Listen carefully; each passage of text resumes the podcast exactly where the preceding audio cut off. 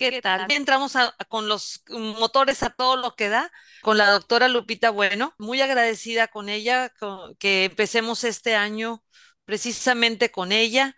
Este, empezamos con el pie derecho y con un tema muy interesante, muy, muy importante sobre todo, que es el, el tema de la maternidad, el control de la maternidad, de ese periodo previo a que llegue el, el bebé y este, y pues qué mejor que sea ella la que, la que nos hable de este tema. Ella es la dueña del tema.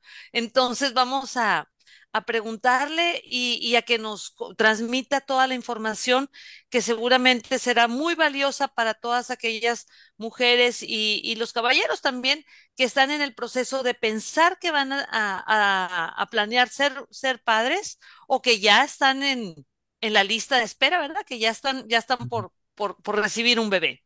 Entonces, este, me permito, este, si, si te parece, Jules, presentar a la doctora. La doctora es María Guadalupe Bueno López, la verdad, todos la conocemos como la, como la doctora Lupita Bueno. Ella es, tiene su licenciatura como médico cirujano por la Universidad Autónoma, Autónoma de Tamaulipas con la cédula 1583-420 y tiene la especialidad en ginecobstetricia eh, en el estado de, la Ciudad de México por la Universidad Sector Salud eh, por la cédula 3211-029. Doctora, muy, muy buenos días, muchas gracias. Y bueno, pues este, usted nos ilustrará el día de hoy.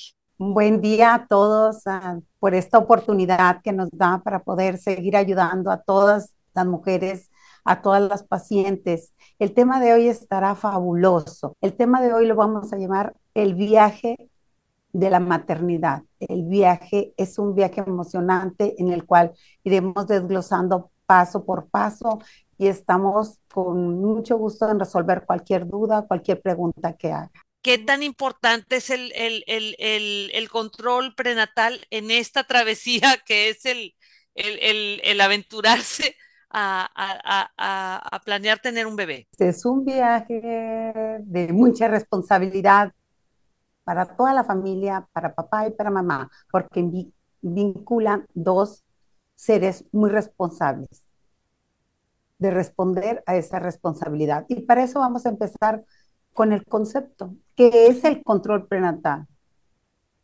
Todos nos dicen, entonces, pues, vengo al control prenatal. Y es nuestra obligación como gines, que somos de ellas, de explicarles qué es el control prenatal. ¿Sí? Entonces quedamos que el control prenatal es un conjunto de actividades, ¿sí? Actividades que vamos a realizar a nuestra paciente. También son acciones, acciones y actividades que le vamos a realizar a nuestra paciente con un objetivo, ¿Cuál es el objetivo de esta, la clave fundamental? El objetivo es brindarle una buena salud a la mamá para que se desarrolle un feto en buenas condiciones. Tanto mamá como el bebé debemos de luchar, de prevenir, de enfocar, de orientar a esa mamá para que todo salga bien, para darle un bienestar, para que salgan saludables bebé y mamá. ¿Y desde cuándo empieza realmente el control? ¿Es desde que se está embarazado o previo uno tiene que, que hacer algunas consideraciones, doctora? No, el control prenatal para mí como gine es inmediatamente de que tengas tu retraso menstrual. Ya con mi prueba positiva, ya debes de acudir a nuestro consultorio para nosotros orientarla. El control prenatal se basa, lo dividimos en trimestres, primer trimestre, segundo trimestre y tercer trimestre. ¿Sí?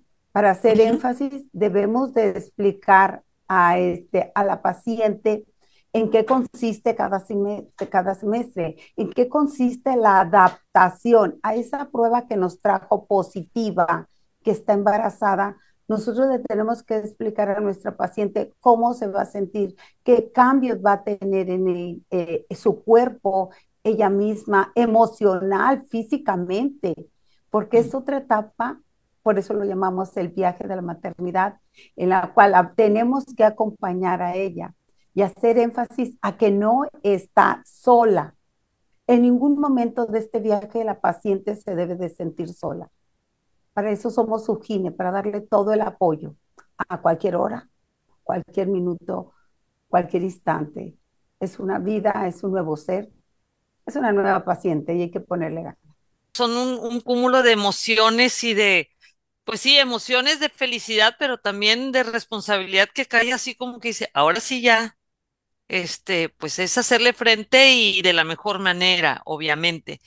Y en esa, en esa primera visita, que usted dice que tiene, entabla una comunicación, pues a lo mejor es con la mamá y el papá o solamente con la mamá, depende cómo, cómo se presente la, el, el, el paciente o los pacientes. ¿Usted les da alguna, hay, hay, algunos laboratorios que se deben de hacer? ¿Hay algún registro que se va a llevar a lo largo del proceso del embarazo? De esos primeros, de esos tres trimestres de los que usted habla? ¿Qué es lo que puede esperar una persona? ¿Qué inquietudes le presentan también? Si mi paciente, le tengo que explicar yo que por el efecto de esa prueba que salió positiva, van aumentando una hormona, la que salió positiva y que está detectada, va aumentando en su sangre día a día y ella va a tener manifestaciones clínicas como la náusea, el vómito, el sueño, el cansancio, el mareo el mareo, el dolor de cabeza, dolor en las boobies, piquetitos acá abajo, en ocasiones salida de sangre por la nariz, por las encías. El vómito puede ser a cualquier hora, pues verdad, puede ser verde, blanco, amarillo, a veces alimenticio. En esa primera visita le explicamos a la paciente todo eso, eh, teniendo la oportunidad de escucharla y explicarle detenidamente según cómo ella se sienta pero ella va con la mentalidad, ¿me va a hacer un estudio? Claro que sí, también abarca acciones, acciones como que, como mandar un laboratorio para conocer su, los laboratorios básicos en una paciente, básicos dije, porque tenemos también embarazo de alto riesgo, pero en, en este embarazo básico que consideramos después de haber hecho una historia clínica meticulosa para saber todos los antecedentes, nosotros nos enfocamos a los exámenes básicos, ¿sí? Teniendo en cuenta, les vuelvo a repetir, la historia clínica, que juega un papel fundamental en cualquier especialidad. Y para nosotros como gines que somos más, ¿sí? Porque la responsabilidad es mucha a ese ser que viene a la vida. Los básicos serían una biometría hemática, su grupo de sangre, que es importantísimo, el grupo, el RH, el examen de SIDA, infecciones venéreas, el tiroides, la TSH y este, también la azúcar, que la glicemia, la glicemia y un general de orina. ¿Está permitido hacer papá Nicolau en la embarazada cuando llegue inmediatamente? Sí. ¿Está permitido hacer un exudado vaginal si la paciente te refiere en esa primer consulta? Claro que sí. Eso nos evitaría muchos problemas y complicaciones, porque de eso se trata el control prenatal en cualquier de sus trimestres, evitar complicaciones para buenos resultados. Posteriormente, ya si es un embarazo de alto riesgo, tú valorarás otros exámenes más profundos, amniocentesis, tú valorarás otras cosas, pero vamos empezando por lo básico. Claro. ¿sí? También es bien importante este, hacer un ultrasonido, el ultrasonido del primer trimestre, el ultrasonido llegando a tu paciente, si cuenta ella cinco semanas o más, hacer un ultrasonido.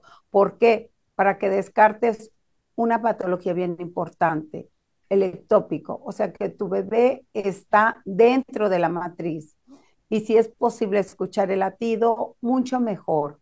Das una tranquilidad para nosotros como médicos es una tranquilidad y para la paciente más. Ya se escuchó el bebé, ya se vio el bebé.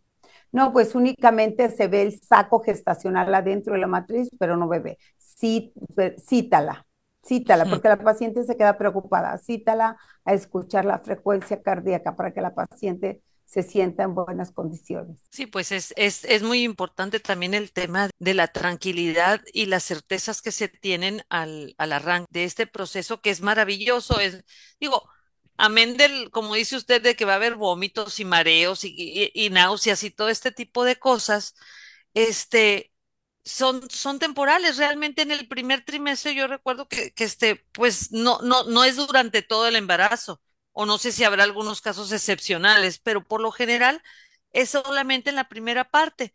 Y en el tema de, de las recomendaciones de la alimentación, ¿qué nos dice, doctora? En, esos, en ese tema es muy importante porque la embarazada debe llevar una alimentación saludable para tener un peso saludable un peso saludable. Eh, nosotros le enfocamos a, le dirigimos qué es lo que puede comer, qué no, pero si tenemos el apoyo ahorita en la actualidad, ¿verdad? Que después del COVID quedó mucha obesidad, si tenemos el apoyo de una nutrióloga, una paciente embarazada con un peso ideal o con un sobrepeso, ¿se puede apoyar en una nutrióloga? Claro que sí se puede. Mm, es el embarazo, el control, eh, si lo llevamos en equipo, apoyados con otros médicos, como aquí la licencia de nutrición, si mi paciente es cardiópata, con el cardiólogo, es un equipo, es multidisciplinario. Sería un éxito fabuloso y así se debe de ser. Y le tienes que comentar a la paciente por qué. ¿Por qué? ¿Cuál es el objetivo de esto, mija? Evitar complicaciones Sí, yo, yo he visto varias de sus pacientes y vaya, de, y este, de las pacientes que, que vienen aquí al, al, hospital, que están embarazadas y que tienen cita con la nutrióloga, pero también tienen cita con el ginecólogo, vaya, más controladas y, y más conscientes de que el cuidado es, es integral, es, es, es, es en, en todos los conceptos porque antes pues las falsas creencias comes por dos, pues no, no, no se trata que comes por dos, o sea, este, porque también el tema de, de si ya tienes un, un, peso, digamos que no es el más delgado, y aparte, este, pues vas a, a, a tener el peso de, de, de, que, que, se genera por tener un bebé, pues obviamente, pues todo se repercute pues en el tema de las piernas, de, de, del, de, del, vaya, de la, del, del organismo de la mujer y lo ideal es de que pues después va a venir una chamba bien pesada cuando llegue el bebé. Entonces, pues estar en las mejores condiciones y no aparte en ese momento ponerte a dieta, pues mejor, mejor llevas un, un control de la, de la alimentación junto con el control prenatal evitar los antecedentes, los antecedentes hereditarios que muchos traemos de diabetes o de hipertensión, evitar la preeclampsia que tiene mucha mortalidad, la diabetes que nos trae muchos óbitos, muchas malformaciones. ¿sí? También en estos estudios, aparte del laboratorio, te pedimos el ultrasonido del primer trimestre, el genético. El ultrasonido genético nos va a arrojar, es de mucha utilidad para diagnosticar malformaciones cromosómicas, el índice de pulsatilidad de las arterias uterinas para hacer un diagnóstico presuntivo de preeclampsia. Eso, eh, la edad gestacional del producto ahora es un apoyo muy útil, ¿verdad? Tiene algo que se ha considerado mucho, muy importante para todo gine. Jackie de Reynosa le dice, buen día, quiero preguntarle a la doctora Guadalupe Bueno si después de tener endometriosis puedo embarazarme de nuevo. A lo mejor en la otra ya tenía endometriosis y si se embarazó, a lo mejor se la acaban de detectar. Sí, sí se puede embarazar, le hacemos toda la lucha. Entonces sí, sí es posible. Bueno, ¿y qué pasa con las pacientes que previo al embarazo ya saben que son diabéticas. ¿Hay algo que deban de hacer para, para, y, que tienen la intención de, de, de, embarazarse?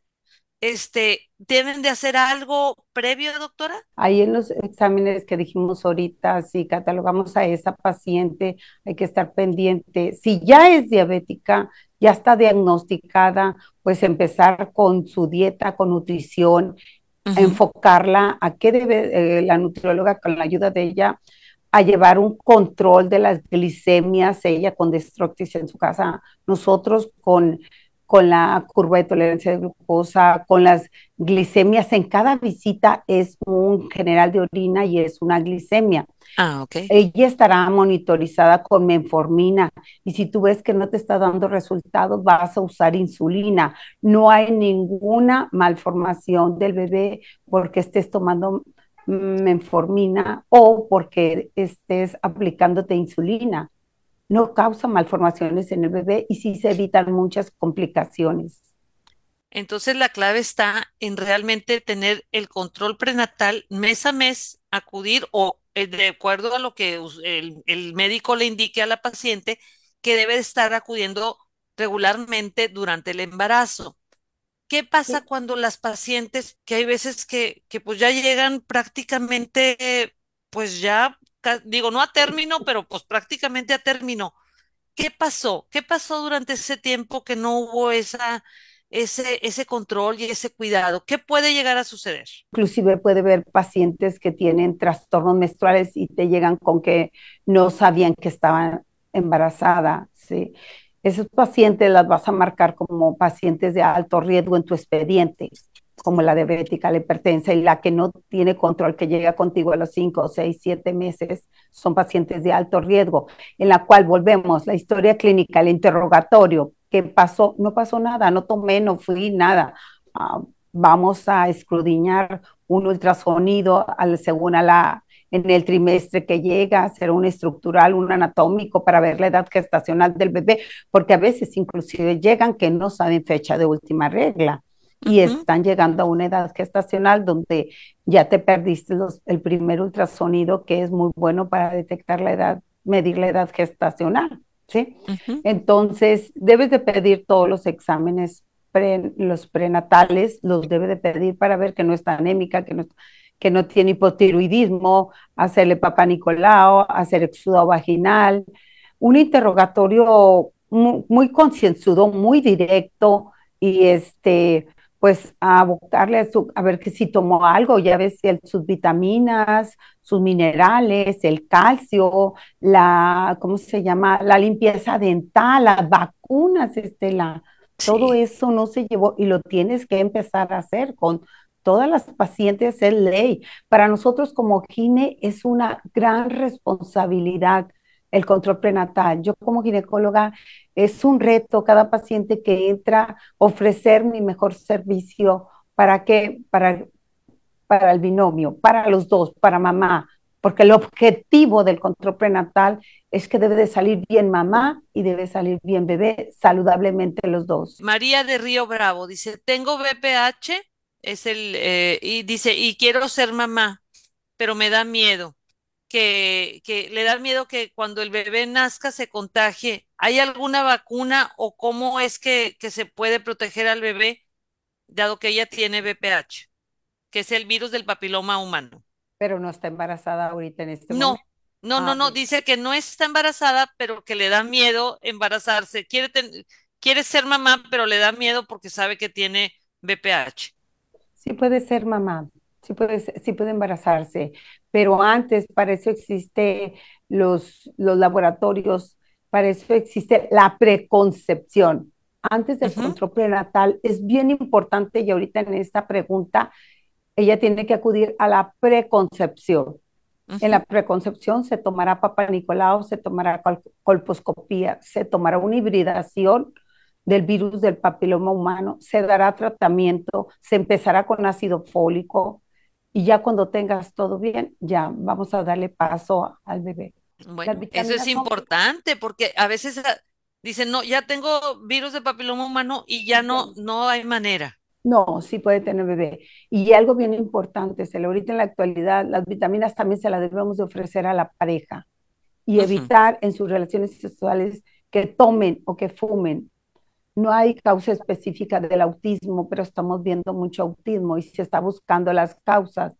Pero algo importante, no drogas, no alcohol, no este, no fumar. Importante. Digo, en, cualquier momento de la vida es importante todo ese tema, pero si ya uno está en el tema de planear que va a formar una familia, pues, pues ahí hasta la, hasta qué padre que sea la pareja la que se prepare, que sean los dos juntos que tengan esta, esta intención y este, y este cuidado. Y entonces hay otra persona que nos está diciendo de aquí de Reynosa, dice, en cuanto al tema de la preparación emocional de la madre, ¿también se ve con el ginecólogo o es con un especialista específico? Todo es importante aquí en el control prenatal. Y el tema emocional implica responsabilidad. La responsabilidad a ese ser pequeñito, indefenso que viene. ¿sí? Nosotros, como quiera, llevamos cierta área en nuestra preparación de psicología. Podemos ganarnos la confianza de nuestro paciente, irla preparando al viaje, volvemos a lo mismo, a ese viaje donde va a recibir al nuevo bebé, a lo que se va a enfrentar, ¿sí? A lo que al contacto que debe tener inmediatamente cuando lo obtenemos por un parto o por una cesárea, al contacto físico, al pegárselo a mamá en su vientre, eso es espectacular. ¿Sí? Las emociones se van a llevar en conjunto porque es responsabilidad. La mamá no se debe sentir sola no lo hizo sola. En nombre de Dios lo hizo en pareja. Ahí debemos vincular al papá. Si, es, si la situación lo permite, que asistan los dos y los dos adentro en el consultorio, eso sería magnífico. Sé que hay trabajo, responsabilidades también afuera en los trabajos de ellos, pero tratar de de agarrar un espacio para que las acompañen, para que sepan todo el proceso de transformación que va a sufrir su cuerpo, su salud. Eso sería de bastante apoyo. Entonces, emocionalmente sería un bebé feliz, mamá feliz, aceptando lo que venga en adelante. No descarto una posibilidad, porque hay pacientes que anteriormente sufren ansiedad o cuadros de algo psicológico, tener la ayuda de un psicólogo, mm, estaría estupendo. No la, no la voy a descartar. Pues este, esa es una, una de las inquietudes que ahorita se, se presentaban. Y ahorita el tema es de que, bueno, yo le quisiera preguntar, normalmente... A mí me gusta mandarlas al hospital para que les den un viaje, conozca la habitación donde va a estar, conozca el trato que se le va a dar. Eso ayuda mucho a la paciente que conozca la unidad de cuidados intensivos pediátricos, ya que el Hospital Santander cuenta con la mejor, aquí en todo Reynosa, con la mejor unidad de cuidados intensivos pediátricos, con enfermeras especializadas, exclusivas, únicas para tu bebé. El trato es personalizado para el bebé. Cuenta con pediatras, cuenta con neonatólogos, cuenta con todo para darle una tranquilidad a mamá que su bebé, en caso que se presentara y que bebé estuviera ahí, que eso es muy importante, tiene, está en las mejores manos, está en la mejor, en el mejor hospital. Uno no, no está pensando en que tenga una complicación, pero es como, digo, y voy a hacer una analogía a lo mejor muy, muy burda, pero es como cuando uno compra el seguro de un automóvil. Dice, lo compro para no usarlo, ¿verdad? pero tengo la tranquilidad de que si algún día llego a tener un accidente o una necesidad, tengo una cobertura. Lo mismo es también cuando uno este, elige, en el caso, este es en el caso de la maternidad, de, de, un, de tener un, un parto, este, ya sea un parto natural o un parto cesárea, este, pues uno debe de tomar en consideración ese, ese tipo de situaciones porque en caso de que se llegara a presentar alguna situación, debe haber todos los elementos necesarios para poder responder rápidamente. Tenemos otra pregunta de nuestro Radio Escuchas. Dice, muchas gracias, doctora Lupita y Radio Esperanza.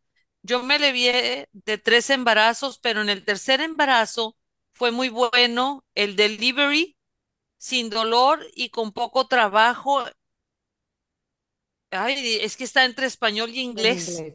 Este, dice que quedó algo adolorida los siguientes días de recuperación.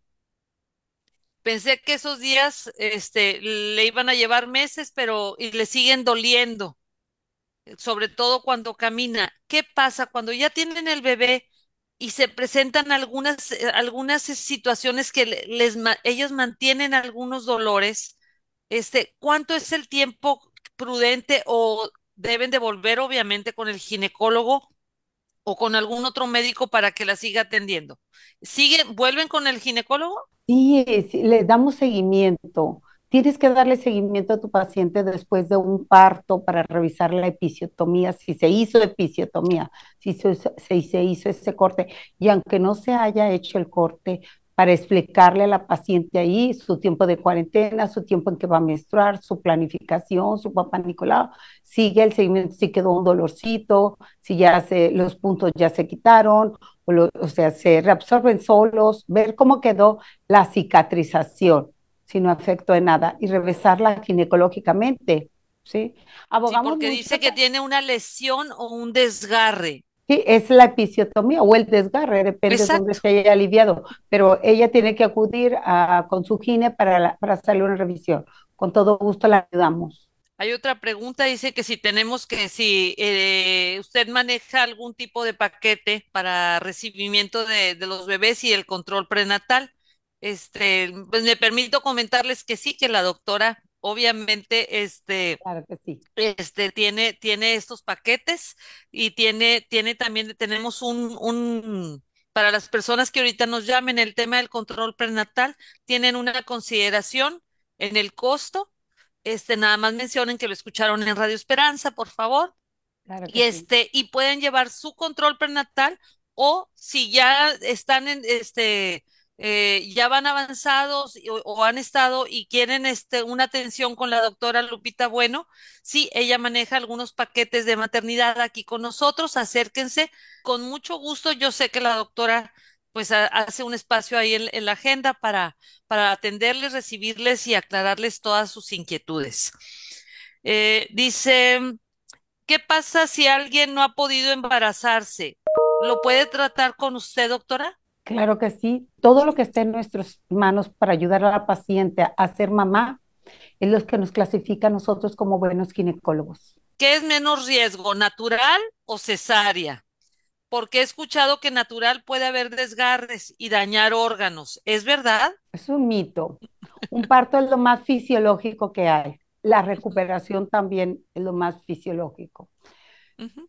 Nosotros como gine tenemos la obligación yo inclusive de explicarles cuándo se debe de hacer el ejercicio para que camine y no nada más se la pase sentada, que camine para que el bebé vaya bajando, para que el, se vayan presentando los dolores. Tienes que guiarlas. Por eso en el control prenatal, las visitas de cada mes, posteriormente las hacemos cada 15 días, posteriormente a semanas más avanzadas, cada semana, cada tercer día. Depende si es un embarazo normal o embarazo de alto riesgo y la cesárea tiene sus indicaciones.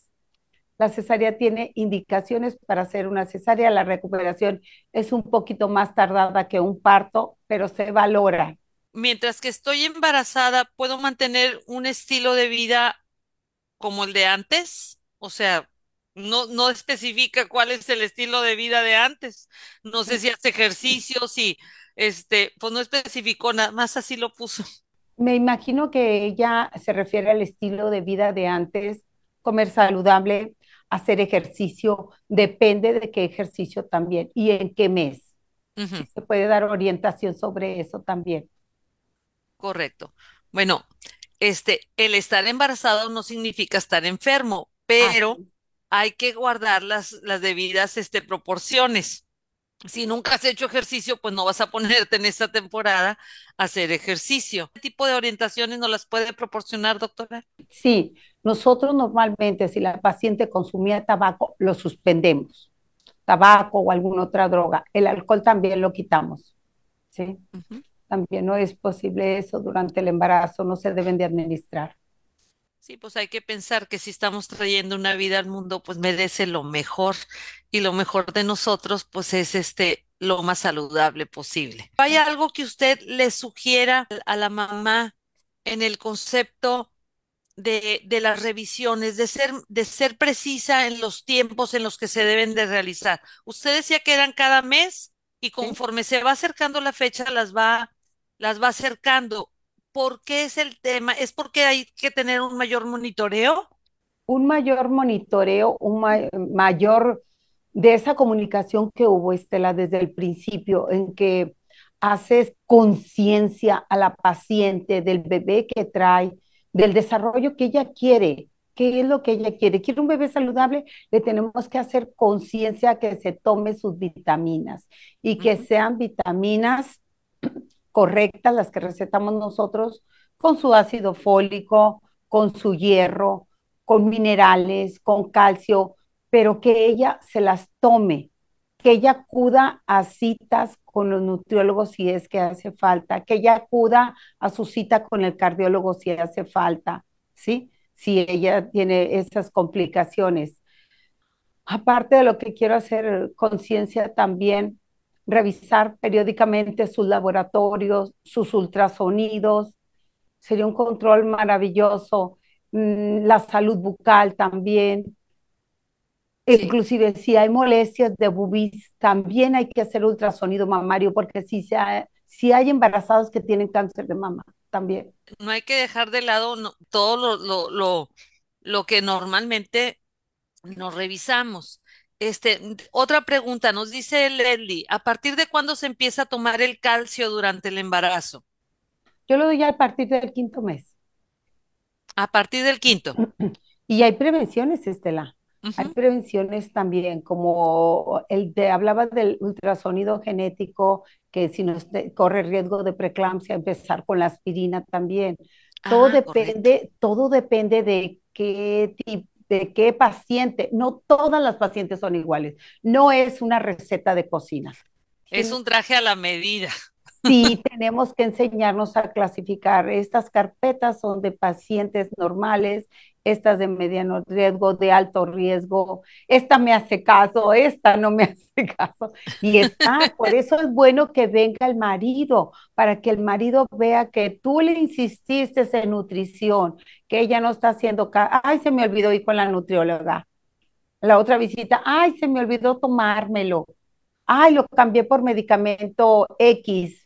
¿Sí me entiendes? medicamentos que no. No, hay que ser responsables, como bien dice usted. Sí, la, paciente debe, tiene una gran responsabilidad con, con el bebé, pero también en el en que no, no se hace magia a la hora de, de, de la llegada del bebé. No cambian las circunstancias, o sea, es, es el resultado del, del, proceso de este viaje que usted nos había, había hablado. Por eso es tan importante si se sabe de, se planea que se va a tener un bebé o se identifica que ya se está embarazado, pues seguir, seguir toda la pauta para minimizar cualquier situación que, que, nos puede sorprender o que nos puede no, no ser tan grata al, al, al, final de este, de este viaje. Nos están preguntando si tomamos en el Hospital Santander los seguros de, de Texas. Efectivamente, en, el Hospital Santander, no solamente para el tema de, la, de, las maternidades, para cualquier otro tipo de procedimiento, bajo una previa autorización, nosotros recibimos los seguros americanos, a excepción del Medicare, obviamente. Entramos en contacto con ustedes para saber si el seguro de ustedes, que les cubre, cómo, podemos hacer el, el tema de recibirlos con muchísimo gusto. Les aclaro, cuando hay urgencias, los seguros este, no, no, no les cubren. Tiene que ser bajo una previa autorización. Pero sí, sí lo recibimos, claro, desde hace muchos años, pero aquí, aquí lo recibimos. Doctora, ahora sí estamos en el tiempo final y me gustaría que hiciera una recomendación general para todas aquellas mujeres que están en etapa de, de recibir a un bebé y, y bueno, y de, y de este y de ser conscientes de, la importancia que tiene el, control prenatal. El control prenatal tiene como objetivo en este viaje donde yo formo parte contigo, con tu familia, con tu esposo, jugamos un papel fundamental y el objetivo de toda esta charla es prevenir complicaciones, dar, dar a la familia un bebé saludable y que mamá también esté saludable. Todo se puede en nombre de Dios y sí se puede, pero tenemos que ser estrictos. Estrictos en la salud, estrictos en esta atención del control prenatal y estoy en la mejor disposición con ayuda aquí del Hospital Santander que cuenta con todo, todo, no escatima en nada para que tú logres tu objetivo. Tu objetivo, un bebé saludable. ¿Podría brindar más información sobre el segundo trimestre en cuestión del monitoreo del bebé, síntomas y cuidados de la mamá, ya que estoy embarazada y siempre he sido deportista? Pero literal, los primeros tres meses he vomitado mucho, mareos, náuseas. Estoy dentro de lo normal, pero me gustaría saber el segundo trimestre para prevenir. laboratorios de vuelta, una hemoglobina, un general de orina, si trae flujo, un exudado vaginal, un monitoreo de la curva de tolerancia de glucosa, un ultrasonido anatómico para valorar el crecimiento, para valorar dónde está la placenta, todo está indicado.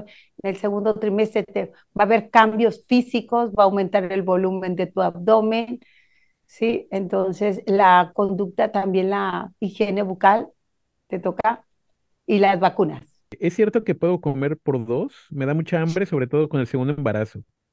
No, nunca está indicado comer por dos. Ah, qué bueno que, bueno, que se aclara esto, ¿no? También. Sí, es un mito. No es realidad, es mito. Tenemos una pregunta de Abish. Dice, ya llevo dos embarazos y las dos fueron cesárea y en los dos se me subió la presión. ¿Debo de tomar medicamento a pesar de que ya salí de mis embarazos? Ya salió de sus embarazos y tenemos que hacer un monitoreo de la presión. Ella se está refiriendo a que si debo de tomar medicamento para la presión. Para eso, desde que salió ella, se, si la presión siguió con alta presión, pues siguió con medicamento. Hay pacientes que después de salir ya de su embarazo, sale la placenta, que es la que produce sustancias tóxicas en algunos de estos embarazos, otros son genéticos, otros son hereditarios, y se controlan y ya no necesitan medicamento, pero hay otras que sí. Entonces, el chiste es no perder y dejar a la paciente en el limbo, sino darle seguimiento a sus chequeos de la presión y ya se decidirá si se continúa con medicamento o no. Doctora, ¿y estando embarazada se puede ir al dentista? En dado caso que se deba colocar anestesia, ¿afecta al bebé? Claro que sí, la anestesia es local después tres meses, de los tres meses que se haya formado el bebé.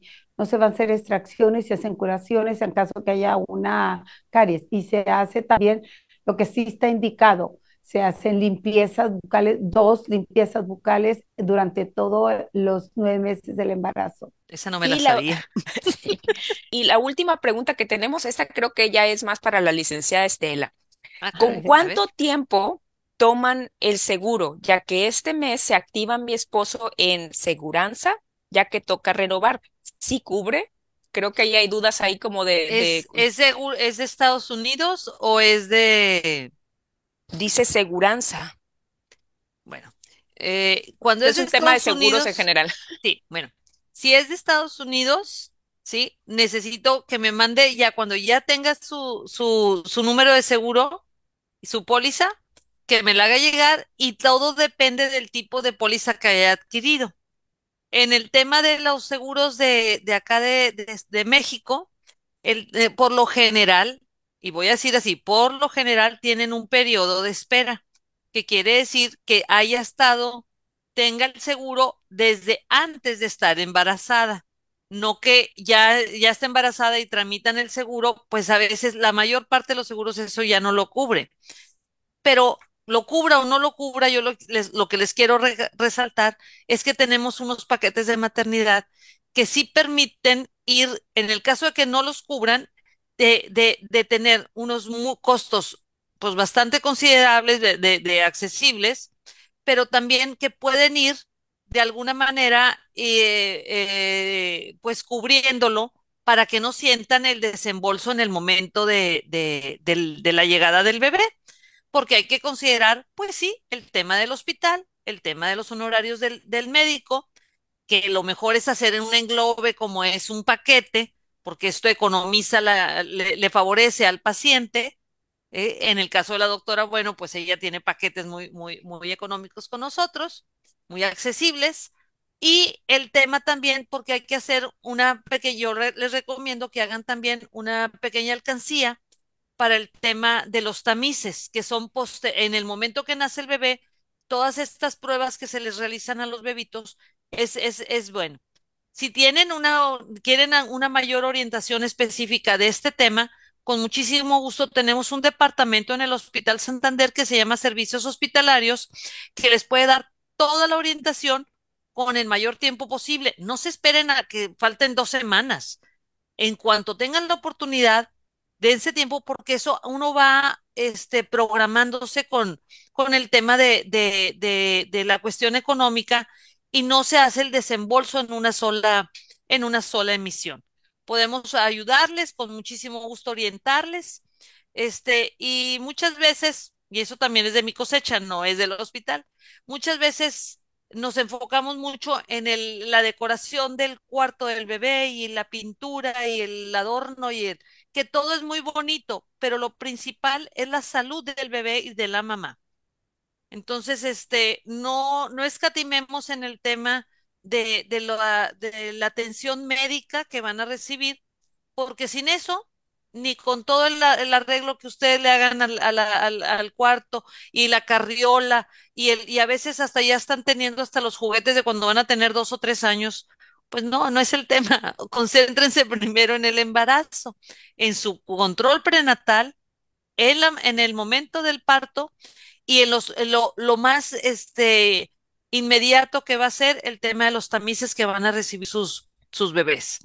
Entonces, no sé si hay alguna otra pregunta o usted, doctora, quiere, quiere este, eh, complementar alguna información. Hacer énfasis en que toda paciente inmediatamente que tenga su prueba de embarazo o que sepa que está embarazada tiene que acudir inmediatamente con nosotros. Estamos en la mejor disposición de ayudarlos y de brindarles todos sus seguimientos hasta la atención de bebé. No dejen de, de, de atenderse y cualquier duda, pues estamos a sus órdenes.